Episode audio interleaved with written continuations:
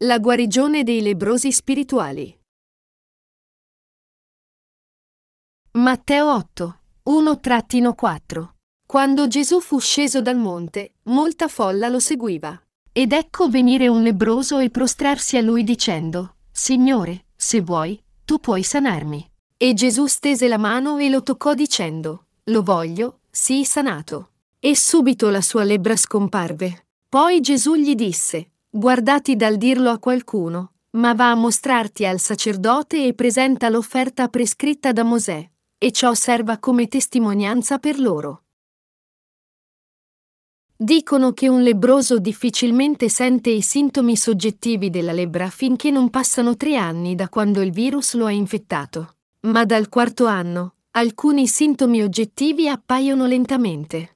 E occorrono altri tre anni in cui non può più nascondere la sua infezione dagli altri, poiché i suoi sintomi sono completamente rivelati. Questa è la natura della lebbra. Il passaggio scritturale odierno descrive la guarigione di un lebroso da parte di Gesù. L'evento descritto in questo passaggio si è realmente verificato e attraverso di esso Dio sta rivelando la natura dei nostri peccati e ci sta anche raccontando la verità che ha completamente risolto questo problema dei nostri peccati.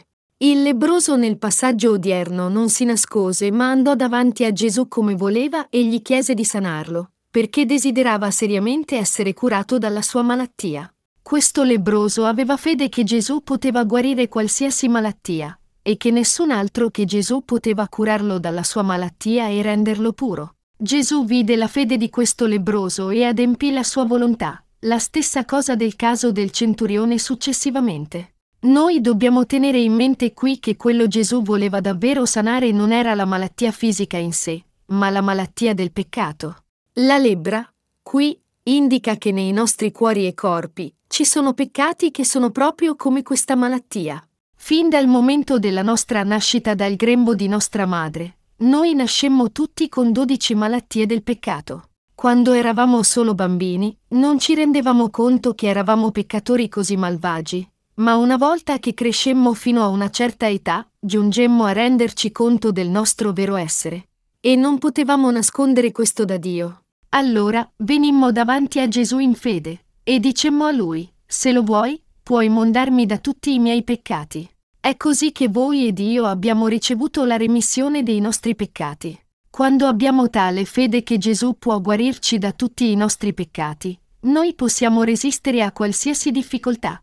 Gesù guarì questo lebroso in una sola volta, o gli occorse più tempo per guarirlo? La Bibbia dice che Gesù lo guarì tutto in una volta. Voi dovete pertanto rendervi conto che Gesù non vi ha guariti dai vostri peccati in varie fasi, ma vi ha guariti una volta per tutte attraverso la parola evangelica dell'acqua e dello Spirito.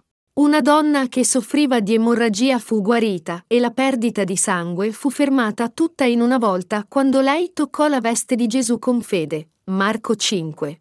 25-34. Anche Naaman, il comandante dell'esercito del re di Siria, fu guarito dalla lebbra immediatamente quanto obbedì alla parola di Dio mediante la fede.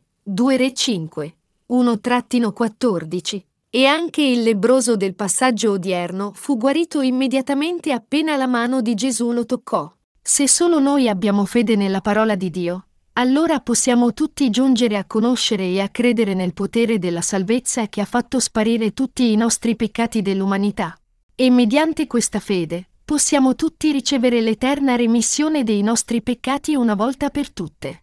La malattia del peccato di tutti non può mai essere guarita gradualmente, ma viene curata tutta in una volta mediante la fede nella sua parola. La differenza nella fede tra i religiosi di nome e quelli che credono nella potenza del vero Vangelo. La differenza tra i religiosi di nome e gli uomini di vera fede è questa. I religiosi di nome, a causa della loro ignoranza della verità.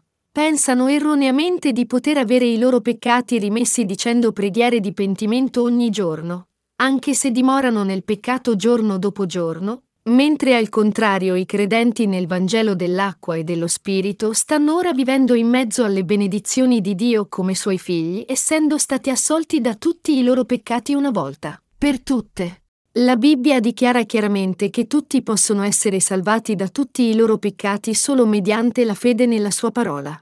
Se noi avessimo potuto risolvere il problema del peccato nel nostro cuore per conto nostro, attraverso mezzi come la nostra forza, le nostre opere, le nostre preghiere di pentimento e le nostre azioni virtuose, non ci sarebbe stato bisogno che Gesù venisse su questa terra. E se noi avessimo potuto risolvere il problema del peccato attraverso tali sforzi, non avremmo mai potuto incontrare Gesù in tutta la nostra vita.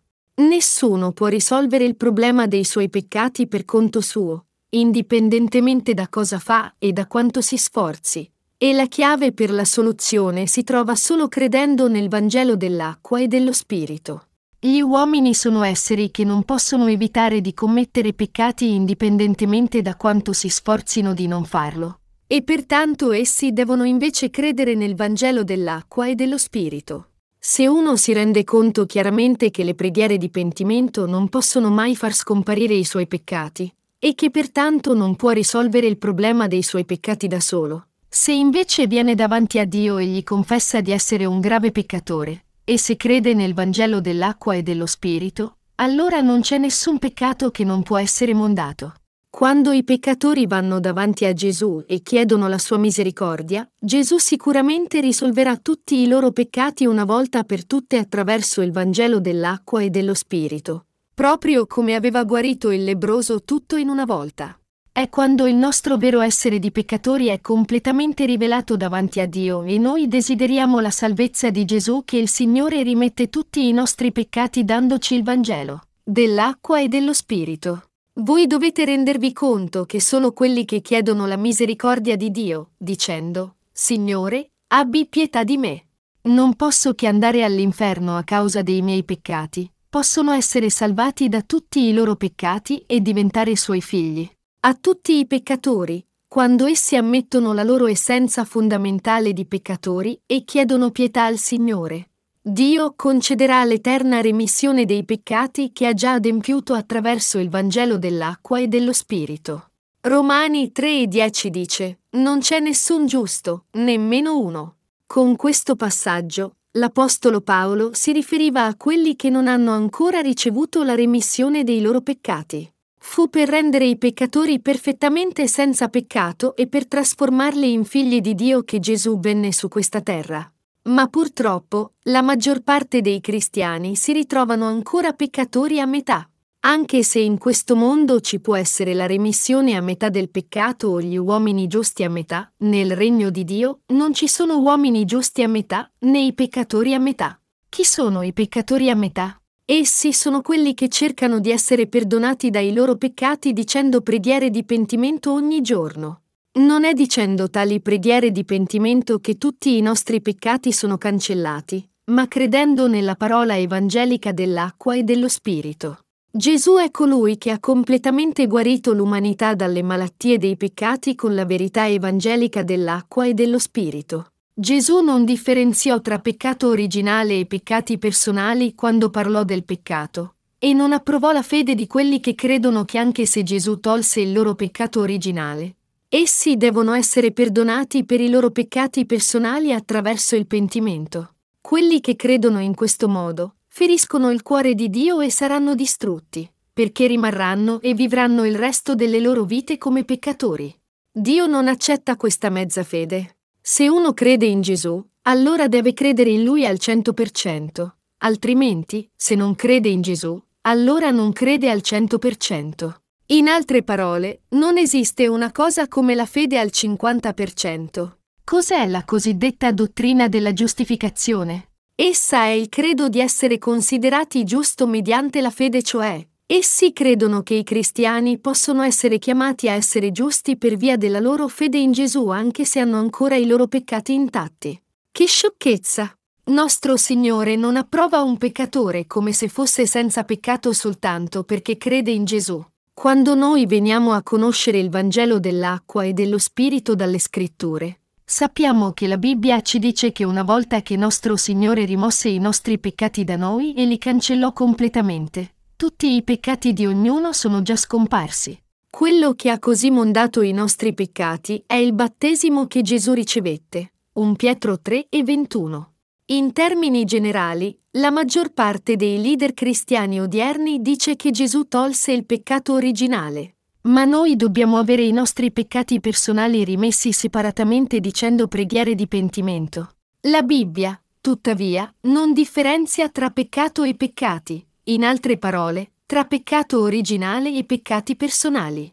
Davanti a Gesù, tutti i peccati, sia grandi che piccoli, originali o personali, sono ugualmente manifestati come i peccati del mondo. Giovanni 1 e 29. Proprio come l'acqua di scarico, l'acqua di rubinetto e l'acqua che scorre in una insenatura sono tutte la stessa acqua. Tutti i peccati sono gli stessi peccati del mondo.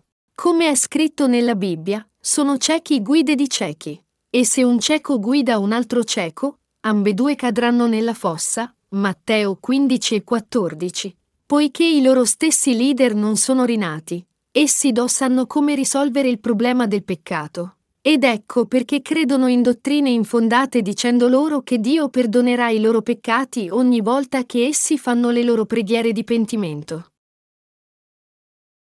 Tutti devono credere nella potenza del Vangelo dell'acqua e dello Spirito. Qual è, allora, il vero pentimento per la remissione dei peccati?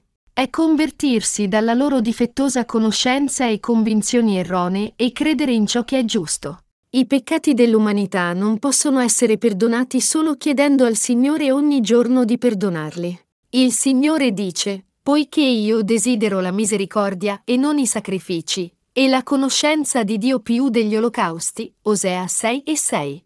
Nostro Signore Gesù venne su questa terra per la sua compassione per tutte le anime che sono destinate all'inferno per i loro peccati. La volontà di Dio Padre fu rendere i peccatori persone senza peccato attraverso Gesù Cristo, santificarli, e così consentire loro di partecipare al suo regno. Ecco perché nostro Signore venne su questa terra e adempì completamente la volontà del Padre attraverso il Vangelo dell'acqua e dello Spirito.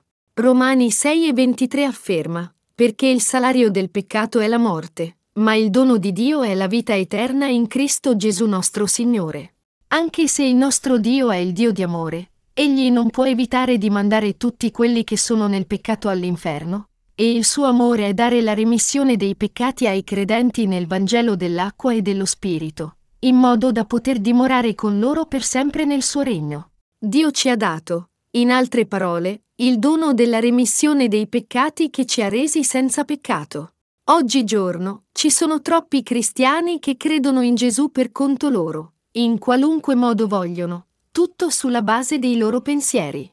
Dire che uno sta ora davanti al Signore dopo aver speso tutta la sua vita in devozione religiosa e pietà, offrendo decime fedelmente, donando molto denaro alla sua Chiesa, frequentando regolarmente gli incontri di preghiera mattutini, e così via. Egli può dire al Signore con esultanza, Signore, eccomi. Questo peccatore di tante iniquità ora è alla tua presenza. Cosa gli direbbe allora il Signore? In Matteo 7, Gesù dice, Non chiunque mi dice, Signore, Signore, entrerà nel regno dei cieli, ma colui che fa la volontà del Padre mio che è nei cieli. Molti mi diranno in quel giorno, Signore, Signore, non abbiamo noi profetato nel tuo nome e cacciato demoni nel tuo nome e compiuto molti miracoli nel tuo nome? Io però dichiarerò loro, non vi ho mai conosciuti, allontanatevi da me, voi operatori di iniquità. Questo è ciò che nostro Signore gli dirà. Il nostro Dio non è né il Padre dei peccatori né il loro Signore, ma è il Padre dei giusti e il Signore di quelli che sono rinati e hanno ricevuto la remissione dei loro peccati. Anche se quest'uomo dice al Signore, Signore, non mi conosci? Per te, io ho dedicato tutta la mia vita per testimoniare il tuo nome. Dio gli dirà soltanto, come osi pretendere di essere mio figlio quando sei nel peccato? Tutto quello che ti attende all'inferno, operatore di iniquità. Pertanto, quello che tutti i peccatori devono fare prima è credere nella parola evangelica dell'acqua e dello Spirito proprio ora e ricevere la remissione dei loro peccati mediante la fede. Questa è la fede più bella e preziosa. I falsi leader cristiani possono raccogliere tutti i tipi di peccatori che non hanno ricevuto la remissione dei loro peccati nelle loro chiese. Ma può qualcuno chiamarli veramente santi? Come può esserci un santo peccatore? Chi è nel peccato non è un santo, ma solamente un peccatore. Uno può essere chiamato santo senza peccato solo dopo aver ricevuto la remissione dei peccati credendo nel Vangelo dell'acqua e dello Spirito. È scritto in Osea 4 e 6. Perisce il mio popolo per mancanza di conoscenza. Poiché tu rifiuti la conoscenza, rifiuterò te come mio sacerdote. Hai dimenticato la legge del tuo Dio e io dimenticherò i tuoi figli.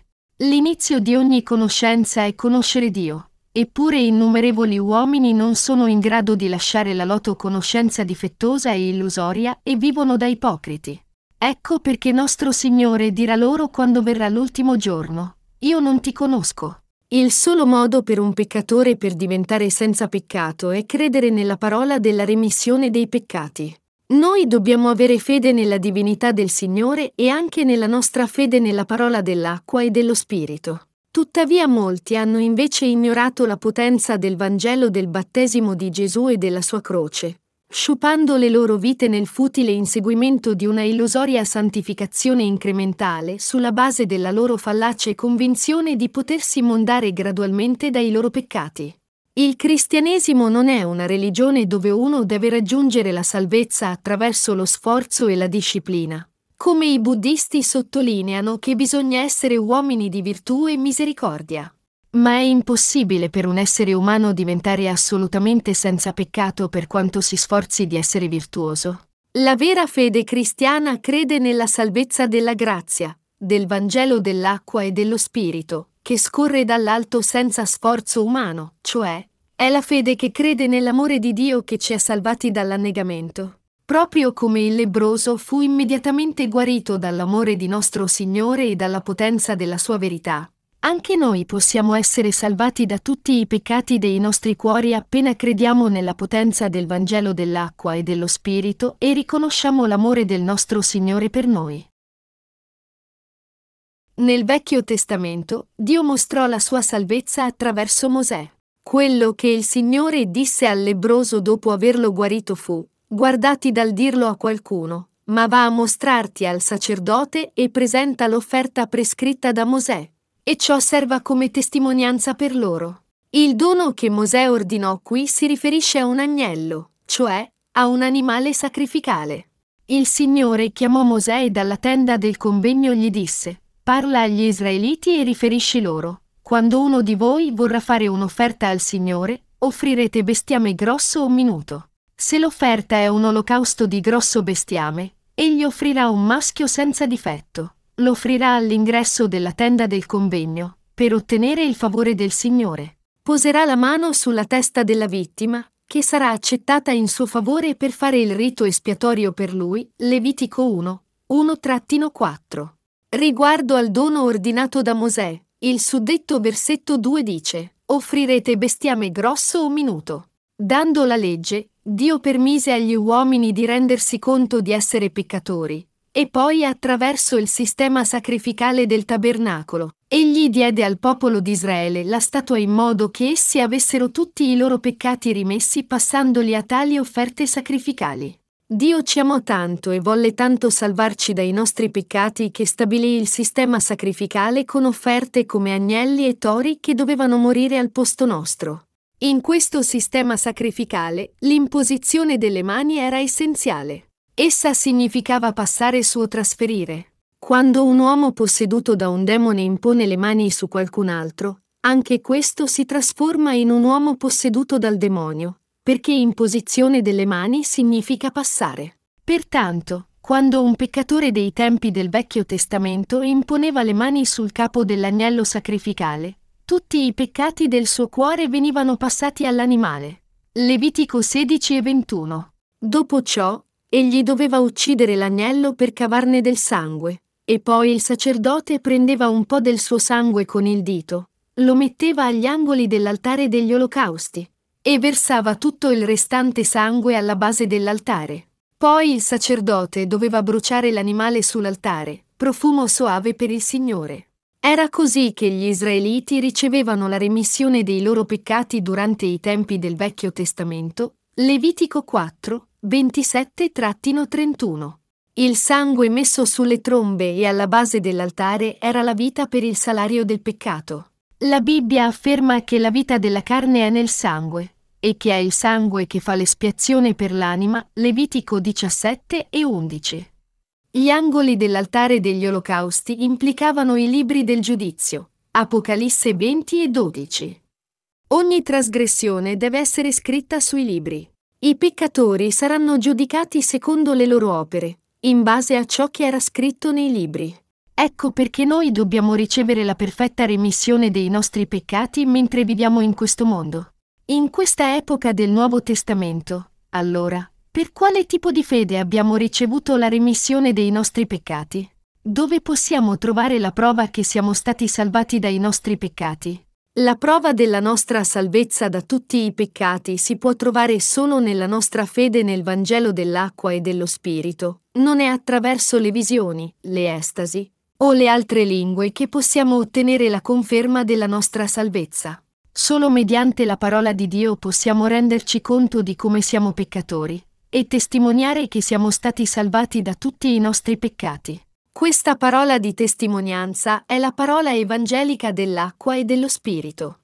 Dio infatti ha tanto amato il mondo da dare il suo figlio unigenito, perché chiunque crede in lui non muoia, ma abbia la vita eterna. Giovanni 3 e 16. Dio Padre diede il suo unigenito figlio Gesù per salvarci da tutti i peccati del mondo. Come ci salvò dai peccati? Gesù in tal modo adempì ogni giustizia di Dio venendo su questa terra, diventando la nostra offerta sacrificale simile come gli agnelli sacrificali e i capri del Vecchio Testamento, accettando realmente le iniquità dei peccatori sul suo corpo attraverso il suo battesimo, e cancellando così i peccati del mondo. Questa verità fu mostrata attraverso le offerte giornaliere del Vecchio Testamento. Noi dobbiamo renderci conto di come Gesù Cristo accettò tutti i peccati dell'umanità che noi commettiamo ogni giorno quando venne su questo mondo. Solo allora possiamo essere salvati da tutti i peccati del mondo. L'offerta del giorno dell'espiazione del Vecchio Testamento.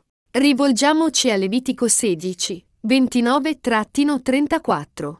Questa sarà per voi una legge perpetua. Nel settimo mese, nel decimo giorno del mese, vi umilierete, vi asterrete da qualsiasi lavoro, sia colui che è nativo del paese, sia il forestiero che soggiorna in mezzo a voi, poiché in quel giorno si compirà il rito espiatorio per voi, al fine di purificarvi, voi sarete purificati da tutti i vostri peccati, davanti al Signore. Sarà per voi un sabato di riposo assoluto e voi vi umilierete. È una legge perenne. Il sacerdote che ha ricevuto l'unzione ed è rivestito del sacerdozio al posto di suo padre, compirà il rito espiatorio, si vestirà delle vesti di lino, delle vesti sacre. Farà l'espiazione per il santuario, per la tenda del convegno e per l'altare. Farà l'espiazione per i sacerdoti e per tutto il popolo della comunità. Questa sarà per voi legge perenne, una volta all'anno, per gli israeliti, si farà l'espiazione di tutti i loro peccati.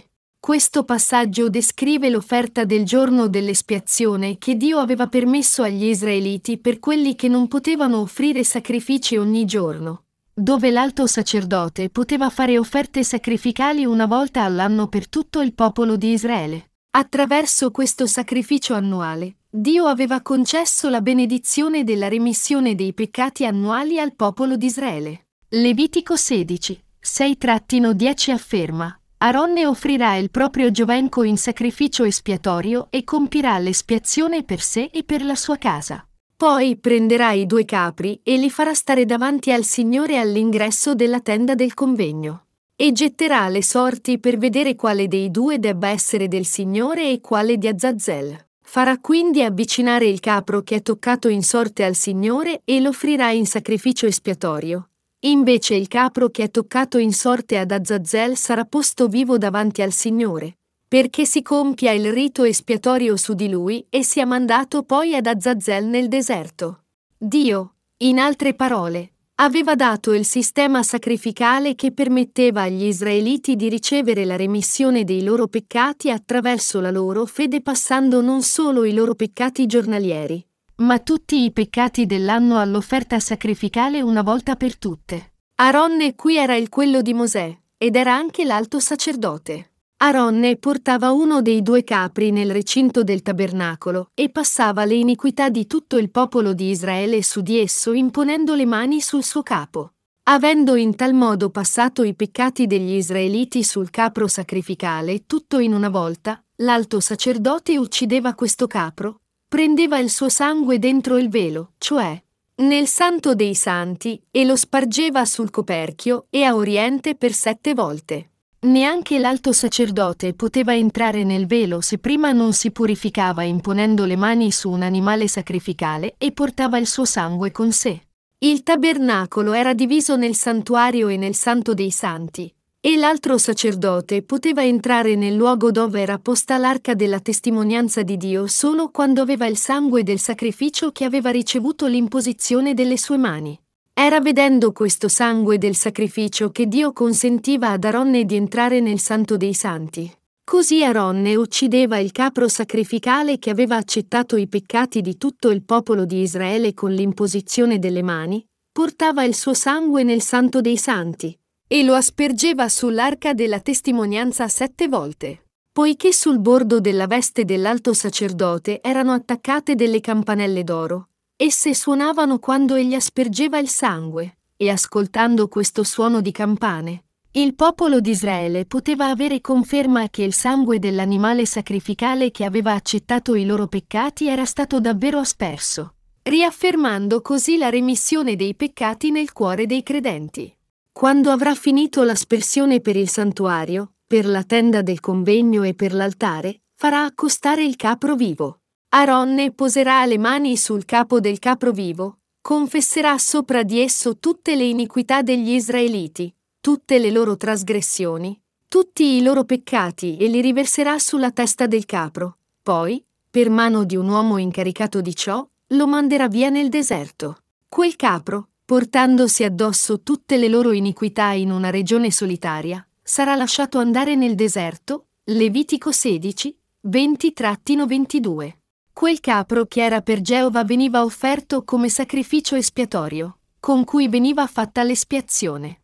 Ma i peccati degli israeliti devono essere anche visibilmente scacciati da loro. E pertanto l'alto sacerdote doveva anche imporre le mani sul capo dell'altro capro in confessione dei loto peccati annuali, e poi lasciarlo andare via per Azazel nel deserto. Vedi Levitico 16, 8-10. Qui il capro espiatorio, Azazel in ebraico, significa essere preparato per la totale separazione dei peccati. Prendendo uno dei due capri come capro espiatorio, l'alto sacerdote imponeva le mani sul suo campo e gli passava tutti i peccati confessando su di esso tutte le iniquità del popolo di Israele, mentre tutti guardavano fuori dalla porta del recinto del tabernacolo. Poi esso veniva lasciato nel deserto da un uomo appropriato per morire. Questo capro sacrificale, in altre parole, doveva accollarsi tutti i peccati degli israeliti che aveva accettato mediante l'imposizione delle mani dell'alto sacerdote, e doveva morire nel deserto sicuramente. Con l'abbandono del capro espiatorio nel deserto, Dio aveva liberato tutto il popolo di Israele dai suoi peccati. Questo è proprio il sacrificio che Dio aveva comandato a Mosè di offrire. Fu attraverso l'imposizione delle mani e il versamento di sangue che Dio aveva consentito a tutto il popolo di Israele di ricevere la remissione dei peccati.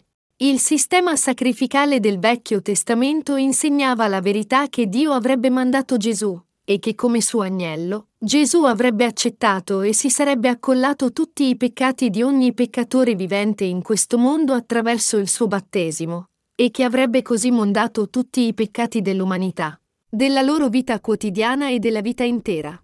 Tutti gli uomini del Vecchio Testamento credevano che era attraverso il sistema sacrificale del tabernacolo che la remissione dei peccati veniva portata a loro. Ora, anche gli uomini del Nuovo Testamento hanno innumerevoli peccati, commessi apposta o involontariamente, e devono scoprire come possono risolvere il problema dei loro peccati e come possono averli tutti rimessi. L'offerta della grande espiazione del Nuovo Testamento. Il Vecchio e il Nuovo Testamento della Bibbia corrispondono uno con l'altro. Isaia 34, 16. Quale parte del Nuovo Testamento corrisponde dunque all'offerta del giorno dell'espiazione del Vecchio Testamento? Esaminiamo cosa fece prima esattamente Gesù per cancellare tutti i nostri peccati. In quel tempo Gesù dalla Galilea andò al Giordano da Giovanni per farsi battezzare da lui. Giovanni però voleva impedirglielo, dicendo, Io ho bisogno di essere battezzato da te e tu vieni da me. Ma Gesù gli disse, Lascia fare per ora poiché conviene che così adempiamo ogni giustizia. Allora Giovanni acconsentì. Appena battezzato, Gesù uscì dall'acqua, ed ecco, si aprirono i cieli ed egli vide lo Spirito di Dio scendere come una colomba e venire su di lui. Ed ecco una voce dal cielo che disse, Questi è il figlio mio prediletto, nel quale mi sono compiaciuto. Matteo 3, 13-17. Dio mandò suo figlio Gesù come colui che salverà il suo popolo dai suoi peccati. Matteo 1 e 21. Colui che aveva creato l'universo, in altre parole, venne personalmente su questa terra attraverso la Vergine Maria nella carne di un uomo come l'agnello del sacrificio. Il ministero di Gesù iniziò con il suo battesimo.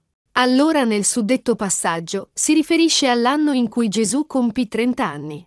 Questo fu l'anno in cui Gesù fu battezzato da Giovanni Battista. Chi era Giovanni Battista? In verità vi dico, tra i nati di donna non è sorto uno più grande di Giovanni il Battista, tuttavia il più piccolo nel regno dei cieli è più grande di lui.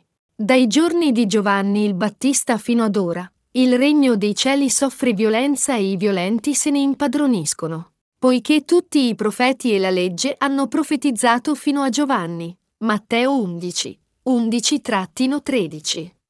Come ci dice il suddetto paesaggio, Gesù disse che fra i nati da donna non ne era nato nessuno più grande di Giovanni Battista, colui che era più grande di tutti i profeti di questa terra, più grande di Isaia, Ezechiele ed Elia, e più grande persino di Mosè, non era altri che Giovanni Battista, il rappresentante di tutta l'umanità. Nel Vecchio Testamento, All'alto sacerdozio doveva succedere uno dei discendenti maschi di Aronne quando raggiungeva 30 anni di età. Proprio come l'alto sacerdote, discendente di Aronne, aveva passato tutti i peccati degli israeliti sul loro capro sacrificale, imponendo le mani sul suo capo. Così Dio elevava un rappresentante dell'umanità chiamato Giovanni Battista a passare i loro peccati a Gesù, in modo che Dio potessero cancellare tutti i nostri peccati di tutta l'umanità vivente su questa terra. Dio aveva mandato Giovanni Battista su questa terra, in altre parole, come l'ultimo profeta.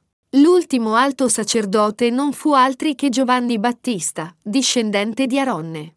Al tempo di Erode, re della Giudea, c'era un sacerdote chiamato Zaccaria, della classe di Abia, e aveva in moglie una discendente di Aronne chiamata Elisabetta. Erano giusti davanti a Dio, osservavano irreprensibili tutte le leggi e le prescrizioni del Signore. Gli camminerà innanzi con lo spirito e la forza di Elia, per ricondurre i cuori dei padri verso i figli e i ribelli alla saggezza dei giusti e preparare al Signore un popolo ben disposto. Luca 1, 5-17 Dio aveva passato tutti i peccati del popolo di Israele nel giorno dell'espiazione solo attraverso gli alti sacerdoti, i discendenti di Aronne nel Vecchio Testamento. Ora, il suddetto passaggio mostra che Dio scelse un discendente di Aronne nei giorni di Erode, il re di Giudea, per passare i peccati di tutti in questo mondo come aveva promesso. Ecco perché mandò Giovanni Battista su questo mondo sei mesi prima di Gesù per trasformare molti alla saggezza dei giusti e preparare al Signore un popolo ben disposto. Luca 1 e 17. In altre parole, Giovanni Battista era il più grande di tutti i nati di donna. Così, Dio elevò Giovanni Battista come rappresentante dell'umanità, e fu attraverso lui che egli passò i peccati dell'umanità su Gesù. Inoltre Giovanni Battista andò davanti a Gesù come testimone. Dalla parola anche noi dobbiamo scoprire come Giovanni Battista portò testimonianza. Per il popolo di Israele fu perché Aronne aveva passato i loro peccati che essi potevano vedere la prova del fatto che tutti i loro peccati erano stati davvero passati. Allo stesso modo, Il fatto che Giovanni Battista passò tutti i nostri peccati dell'umanità su Gesù Cristo è la prova che mostra come i nostri peccati sono stati cancellati. Come menzionato prima, e come mostrato in Matteo 3, 13-17, Gesù fu battezzato da Giovanni Battista. Questo battesimo è molto importante per ogni cristiano. I cristiani sono stati generalmente battezzati mediante l'acqua. Tuttavia, essi spesso ricevono il battesimo senza neanche renderci conto del suo significato. Così il battesimo è dato a chiunque promette di osservare i dieci comandamenti e di frequentare fedelmente il culto domenicale, e riconosce il Signore come suo Salvatore. In questo mondo, anche fra i cristiani, è estremamente raro trovare chi conosce davvero il significato del battesimo quando fu battezzato. Gesù venne su questa terra e fu battezzato da Giovanni Battista. Quello di cui dobbiamo renderci conto qui è perché Gesù dovette essere battezzato. Ogni cristiano che professa di credere in Gesù deve chiedere perché Gesù dovette essere battezzato quando era senza peccato. Tuttavia, quelli che non hanno ricevuto la remissione dei loro peccati non sanno niente di questa domanda, indipendentemente dal fervore con cui possono credere in Gesù. Solo quelli che hanno ricevuto la remissione dei loro peccati possono dare la risposta corretta a questa domanda. Gesù è l'alto sacerdote celeste mentre Giovanni Battista è il rappresentante dell'umanità, l'alto sacerdote terreno. Giovanni Battista aveva l'autorità di passare tutti i peccati dell'umanità all'agnello Gesù, e a Gesù, come alto sacerdote del regno di Dio, fu dato il ruolo di cancellare tutti i peccati dell'umanità sacrificando il suo corpo, non il sangue dell'animale, come offerta per loro, cioè accettando tutti i peccati dell'umanità e cedendo il suo corpo a Dio come sacrificio. L'alto sacerdote del regno del cielo è Gesù, Ebrei 5 e 10, 6 e 20, 10, 9-14. Gesù disse in Matteo 3 e 15, Lascia fare per ora, perché così ci conviene adempiere ogni giustizia. Egli fu battezzato nel fiume Giordano, il fiume della morte. Battezzare, battizzo in greco, significa immergere, sommergere nell'acqua, lavare immergendo o sommergendo, lavare, o rendere pulito passandolo sporco. Pertanto, battesimo ha lo stesso significato della imposizione delle mani nel Vecchio Testamento. Proprio come i peccati venivano passati con l'imposizione delle mani, tutti i nostri peccati dell'umanità furono passati su Gesù quando Giovanni Battista lo battezzò. Fu perché tutti i peccati dell'umanità furono passati su Gesù che egli fu condannato al posto nostro come nostra offerta sacrificale e fu sepolto. Così, lo stesso evento attraverso cui Gesù accettò tutti i peccati dell'umanità da Giovanni Battista non fu nient'altro che il suo battesimo. Fu per adempiere ogni giustizia di Dio a ognuno di noi, e per cancellare completamente tutti i peccati di ogni essere umano, che Gesù venne su questo mondo e fu battezzato. Pensate che Gesù fu battezzato solo perché era umile? Questo non è assolutamente il caso. Gesù disse a Giovanni Battista solennemente, Comere so attualmente, ebbene ora. Quando Gesù disse questo, intendeva, tu passerai i peccati dell'umanità a me e io me li accollerò. Quello che devo fare è rimettere tutti i peccati dell'umanità diventando il vostro capro espiatorio davanti ai vostri occhi. Perché fu per caricarsi tutti i peccati dell'umanità che Gesù era venuto su questo mondo. Gli uomini sono destinati all'inferno a causa dei loro peccati. Essi stanno agonizzando con le preoccupazioni a causa dei loro peccati e sono stati ingannati da Satana a causa dei loro peccati. Gesù è colui che venne su questa terra per salvare persone come noi dai peccati, per renderci giusti e per trasformarci nei figli di Dio. Quando Gesù fu battezzato da Giovanni Battista e uscì dall'acqua, lo Spirito Santo discese su di lui dal cielo come una colomba e testimoniò che egli era il figlio di Dio. Lo Spirito Santo fu colui che portò testimonianza alla verità. Dio Padre stesso testimoniò che suo figlio Gesù accettò tutti i peccati dell'umanità una volta per tutte essendo battezzato. Dio infatti ha tanto amato il mondo da dare il suo figlio unigenito, perché chiunque crede in lui non muoia, ma abbia la vita eterna. Il fatto che Dio mandò Gesù su questa terra, passò tutti i peccati dell'umanità sul figlio e sacrificò suo figlio per darci la vita eterna e renderci senza peccato, nient'altro che questo è il significato dell'evento del battesimo. Attraverso il suo battesimo, Gesù accettò i nostri peccati da Giovanni Battista, il rappresentante e l'ultimo alto sacerdote dell'umanità, fu immerso nell'acqua, che significa la sua morte, e poi uscì dall'acqua, che significa la sua resurrezione. Attraverso questo battesimo, una forma di imposizione delle mani, Giovanni Battista passò i nostri peccati a Gesù. I peccati del mondo, in altre parole, furono veramente passati dall'umanità a Dio stesso. È perché i peccati dell'umanità furono veramente passati su Gesù che Dio dice che ora siamo senza peccato. Se Gesù non avesse tolto tutti i nostri peccati quando venne su questa terra, allora per quanto possiamo credere in Lui, noi non avremmo avuto altra scelta che rimanere peccatori. Avendo cancellato tutti i nostri peccati attraverso il suo battesimo e sangue, Dio ci ammonisce. Credi nel Signore Gesù Cristo, e sarai salvato tu e la casa tua, Atti 16 e 31.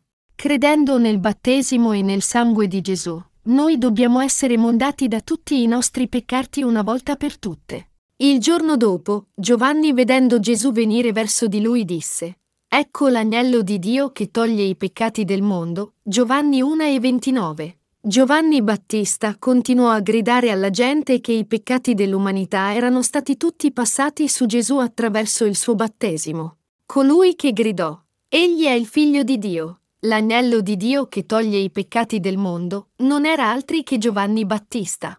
Gesù si accollò tutti i peccati del mondo essendo battezzato e li portò sulla croce.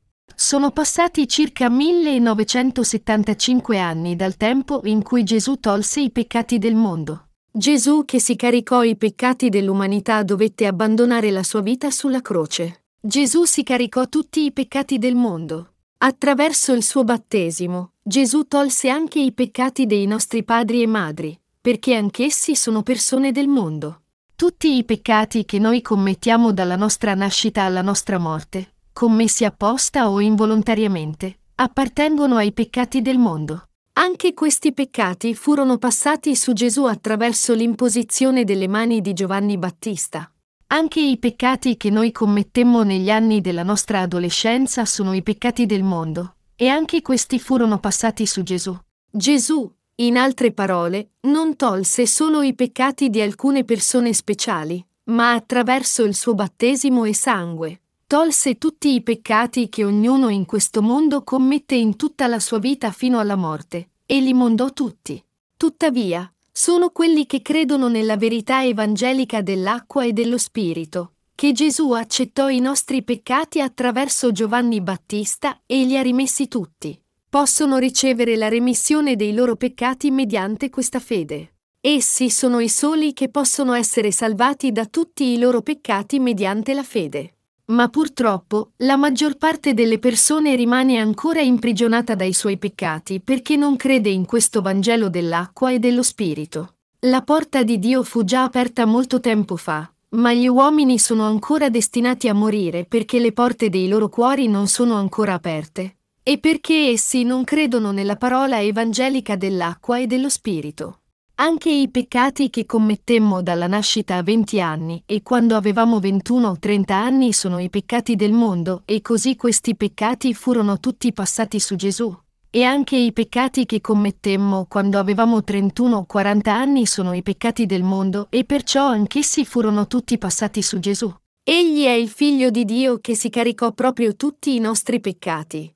I peccati che gli uomini commettono quando hanno 41, 100 anni non sono anche i peccati del mondo? Gesù si caricò anche tutti questi peccati attraverso il suo battesimo, perché anche essi sono i peccati che noi commettiamo in questo mondo. Poiché l'amore di Gesù è eterno e sconfinato, egli non divise i nostri peccati nel peccato originale e i peccati personali, ma accettò tutti i nostri peccati attraverso il suo battesimo e versò il suo sangue sulla croce fino alla morte. Se Gesù non fosse venuto su questa terra, non fosse stato battezzato, e non avesse versato il suo sangue, allora la nostra fede nella remissione dei peccati sarebbe stata tutta vana. La morte di Gesù Cristo sarebbe stata vana, E per noi credere nel Signore e soffrire per Lui sarebbe stato completamente futile. I peccati dei vostri figli furono passati su Gesù attraverso il suo battesimo? Proviamolo. I vostri figli non vivono in questo mondo? Se essi vivono in questo mondo, è fin troppo chiaro che anche i loro peccati furono passati su Gesù. La prova di questo è il battesimo che Gesù ricevette da Giovanni Battista, e la condanna dei loro peccati è proprio il sangue che Gesù versò sulla croce. Giovanni 19. 30-34. I peccati dei vostri nipoti, e i peccati dei loro discendenti che non sono ancora neanche nati, furono tutti passati su Gesù attraverso il suo battesimo. E Gesù si accollò tutti i nostri peccati e li rimise sulla croce. Anche se noi commettiamo peccati ogni giorno a causa delle nostre debolezze, anche questi peccati che commettiamo sono i peccati del mondo. E pertanto Gesù li cancellò attraverso il suo battesimo e sangue. Giovanni 8, 31-32 afferma, Se rimanete fedeli alla mia parola, sarete davvero miei discepoli, conoscerete la verità e la verità vi farà liberi. La verità qui non è altro che la stessa giusta azione di Gesù che egli adempì con la sua parola. È profondamente disturbante che la maggior parte dei cristiani creda ancora in falsi insegnamenti dottrinari o nominalistici che bisogna osservare il sabato e dire le preghiere di pentimento ogni giorno per essere perdonati per i peccati. Essi credono che Gesù tolse il loro peccato originale, ma egli non tolse i loro peccati personali. Ecco perché essi non hanno altra scelta che diventare peccatori ancora più grandi con il passare del tempo. I loro sforzi possono sembrare ammirevoli, ma per quanto riguarda la loro salvezza, non è qui che dovrebbe essere riposta la loro devozione. Quello che dobbiamo fare è credere nel Vangelo dell'acqua e dello Spirito, e così ricevere la remissione dei nostri peccati. Questa è la volontà di Dio per noi. Più cerchiamo di osservare la legge, più difficile è per noi farlo, e finiamo con lo scoprire che in realtà stiamo diventando peccatori ancora più grandi davanti a Dio. Ma credendo nella parola evangelica dell'acqua e dello Spirito che il Signore ci ha dato, possiamo davvero essere salvati da tutti i peccati del mondo. Alleluia!